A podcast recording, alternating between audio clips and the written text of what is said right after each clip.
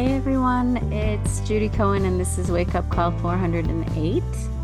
Happy last day of August. I hope you're safe from all the storms if you're out east and safe everywhere else as well. What a summer. So we've been exploring this teaching with contact as condition. Feeling comes to be with feeling as condition. Craving comes to be with craving as condition. Clinging comes to be. And today I want to say a little bit about the, the last phrase, clinging, which really the way that I want to talk about it is just about letting go instead of about clinging, which is they're the same, right? They're the opposites. Um, but just first to review one more time, conditions are exactly what they sound like, the conditions of our lives in each moment. And contact is what happens when our eyes, ears, nose, mouth, skin, or nerves, or mind connects with an object. So our nose makes contact with the scent of those chocolate chip cookies baking, and our mind makes contact with the thought chocolate chip cookies are baking, and also makes contact maybe with the worry that we'll be sorry if we eat too many. This is this is all me, of course. And then feeling is the pleasantness or unpleasantness of, of not really caring, a kind of neutrality, the pleasantness or unpleasantness or not really caring. So it's kind of neutrality, that last one, that arises on contact. So contact between my nose and the scent of baking cookies happens for me. That moment is pleasant. Contacting the thought that chocolate chip cookies are baking is probably pleasant or could be neutral. And the worry about eating too many is unpleasant. And then craving happens right after that. So, and it's so fast that we have to be paying really close attention to catch it. So I smell chocolate chip cookies baking. I crave more of that smell. So I almost automatically take a deeper breath, you know, or I worry I shouldn't eat too many cookies and I push that thought away. Or maybe I push away the actual cookie plate. You know, but if the taste is pleasant, then there's these sort of competing feelings, and I probably push away the thought and grab for another cookie. And this process is happening all day long. And so the question, first question is, you know, how does it, how does seeing it illuminate the way we create our own suffering? You know, and it's not by eating too many cookies, or even by worrying about eating too many cookies. It's it's more subtle than that. It's the underlying belief. For, for me, it's it's almost always completely unconscious unless I'm really, really paying attention. That if if I just have enough cookies, or if I have enough cookies whenever I want, or if I can resist cookies whenever I want, or if I can not worry about cookies or not worry about resisting them, then I'll be happy. And so you can see how we're going to start talking about letting go. In the law, suffering, it's not about grasping for those pleasant moments like an empty inbox or a win or a bigger four oh one k or a good relationship or solid fitness per se. And it's it's also not about grasping for less stress or more ease or a stronger, stronger mindfulness practice per se. And in fact, some of these may be very wholesome aspirations that, that we want to be striving towards. So, so then what's suffering about in our, in our law practice, in our life as lawyers? It's about grasping for those things and other things because we believe they'll make us happy. It's about grasping for them because we believe there's some destination. And when we get there, later today, or by the end of the year, or in a decade, or at the end of our lives, we'll finally be permanently happy. Right?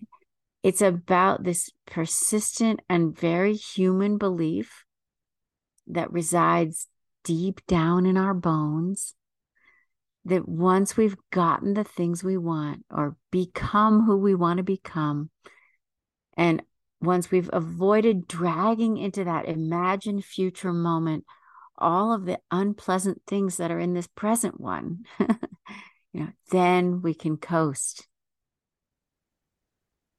And that's why we grasp for pleasant moments and turn away or run away from unpleasant ones.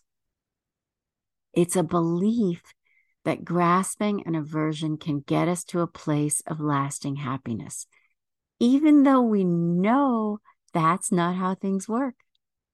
Even though we know that everything in the physical world, our work, our status, I don't know if our status is in the physical world, but our bank accounts, our relationships are subject to change, are always increasing and decreasing and coming and going and arising and passing away. And even though we know happiness only exists in this moment, right now, and even more profoundly, in making peace with this moment. Another way of saying this, and we know this, is that we have this very human belief deep down that somehow we can arrange our lives to be just the way we want them, and then all will be well, and that way we can avoid the dread that something will change for the worst, right? It's the most normal human thing in the world. And since our clients are also human and also normal, mostly, they believe this too. And a lot of time, they're coming to us so that we can help them arrange their lives too. You know, arrange their relationships or businesses or environments or finances. So everything is just so and won't change. We write settlement agreements that say that nothing can change, right? In the belief that if we do that for them, if we do things right, if we do things the way they want, then they'll have lasting happiness too. Or at least they'll have a kind of temporary reprieve from that same sense of dread. And then what happens is with contact as condition, feeling comes to be. With feeling as condition, craving comes to be. With craving as condition, clinging comes to be. So we grasp for what's pleasant, we get it, and then we cling for dear life.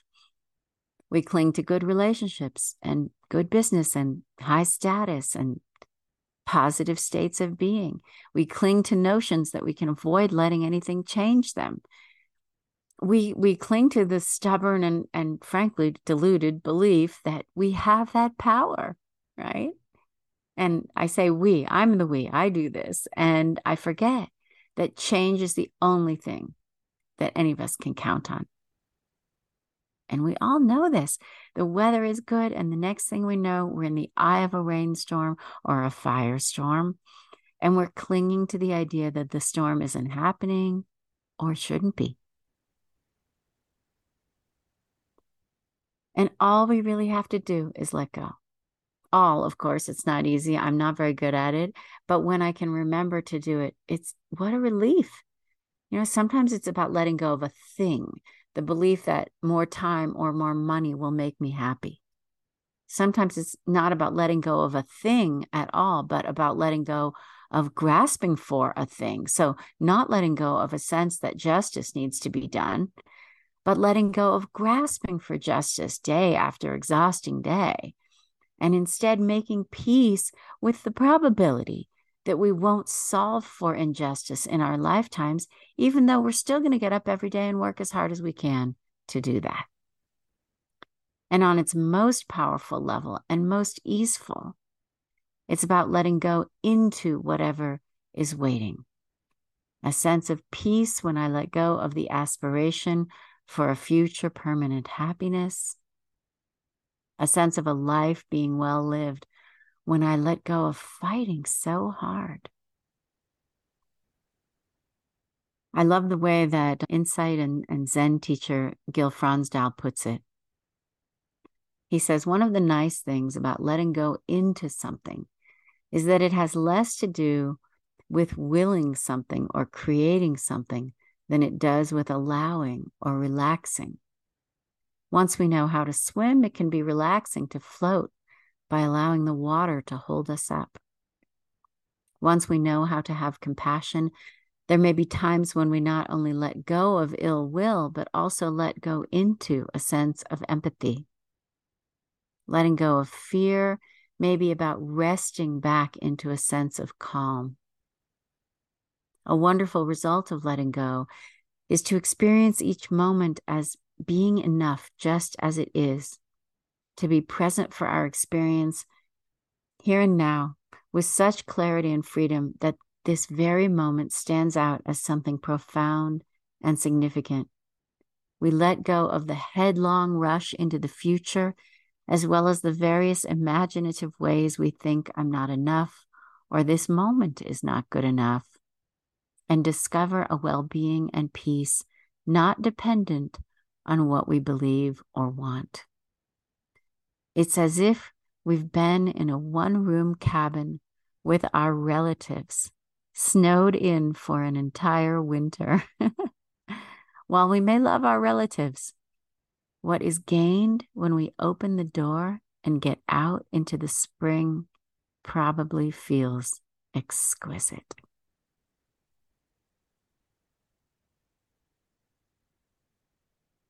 Okay, so let's sit.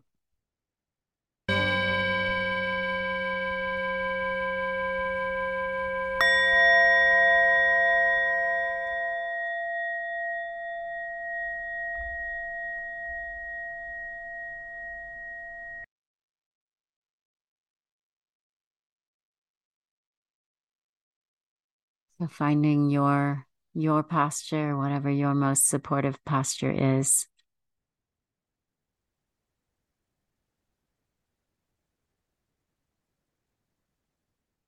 And maybe letting go of any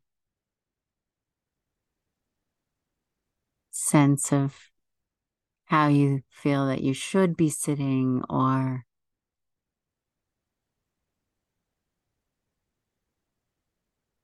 what should be happening right now. And just noticing what is.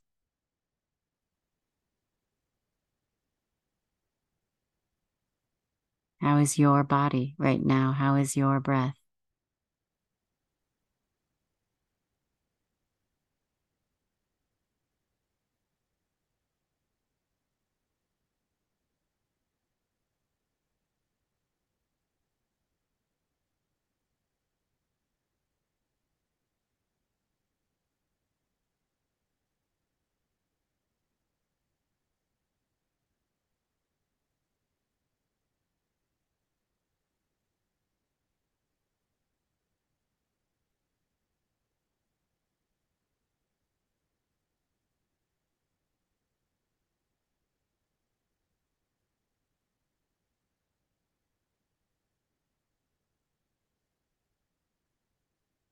And then invite you to just do a, a simple body scan, starting with the top of the head and letting the attention flow down through the body.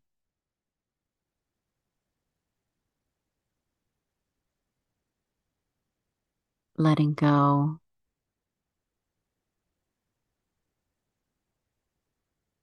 At the top of the head.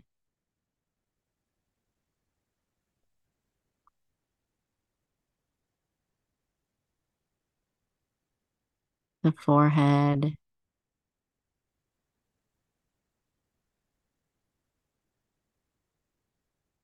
the eyes, letting them fall back into their sockets,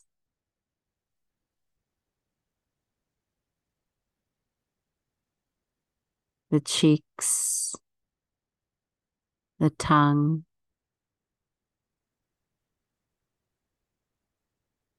the jaw,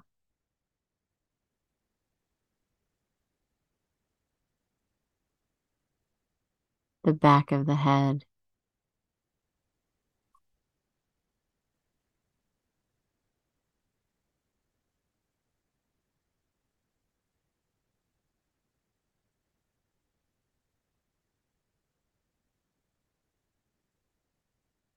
the neck and the throat,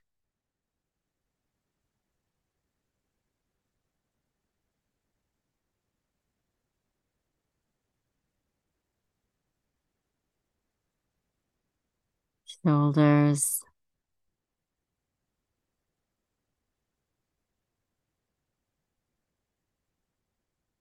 arms,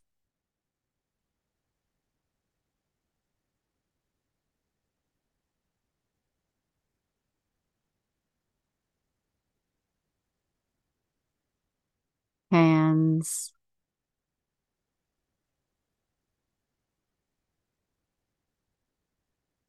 fingers,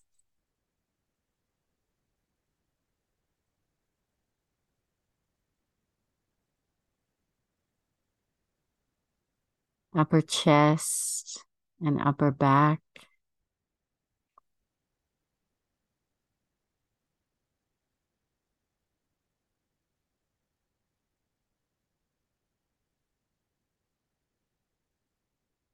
abdomen and lower back,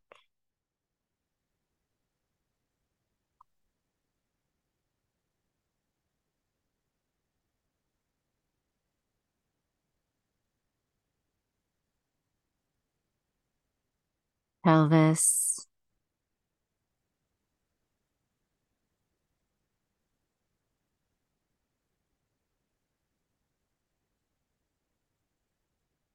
buttocks, sit bones,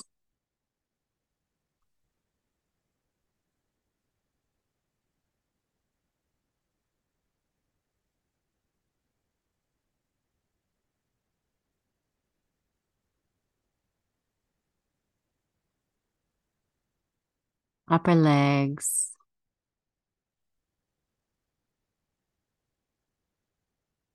lower legs,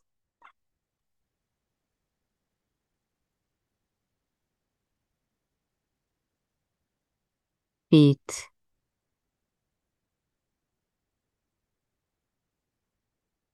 toes,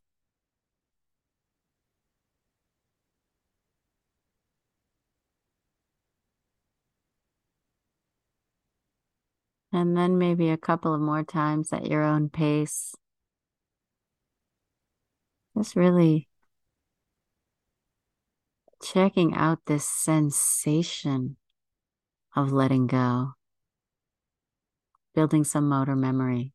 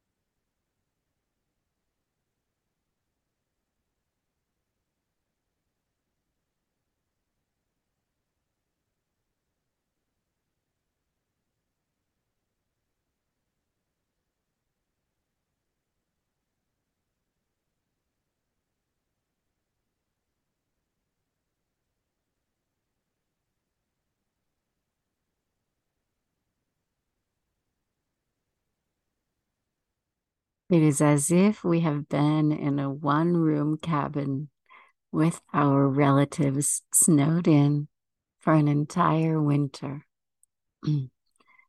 While we may love our relatives, what is gained when we open the door and get out into the spring probably feels exquisite.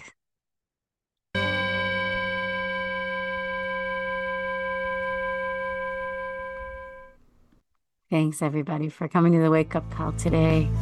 I Really nice to see you. Have a have a good week, safe week, nice Labor Day weekend if you're in the U S, and I'll see you next week.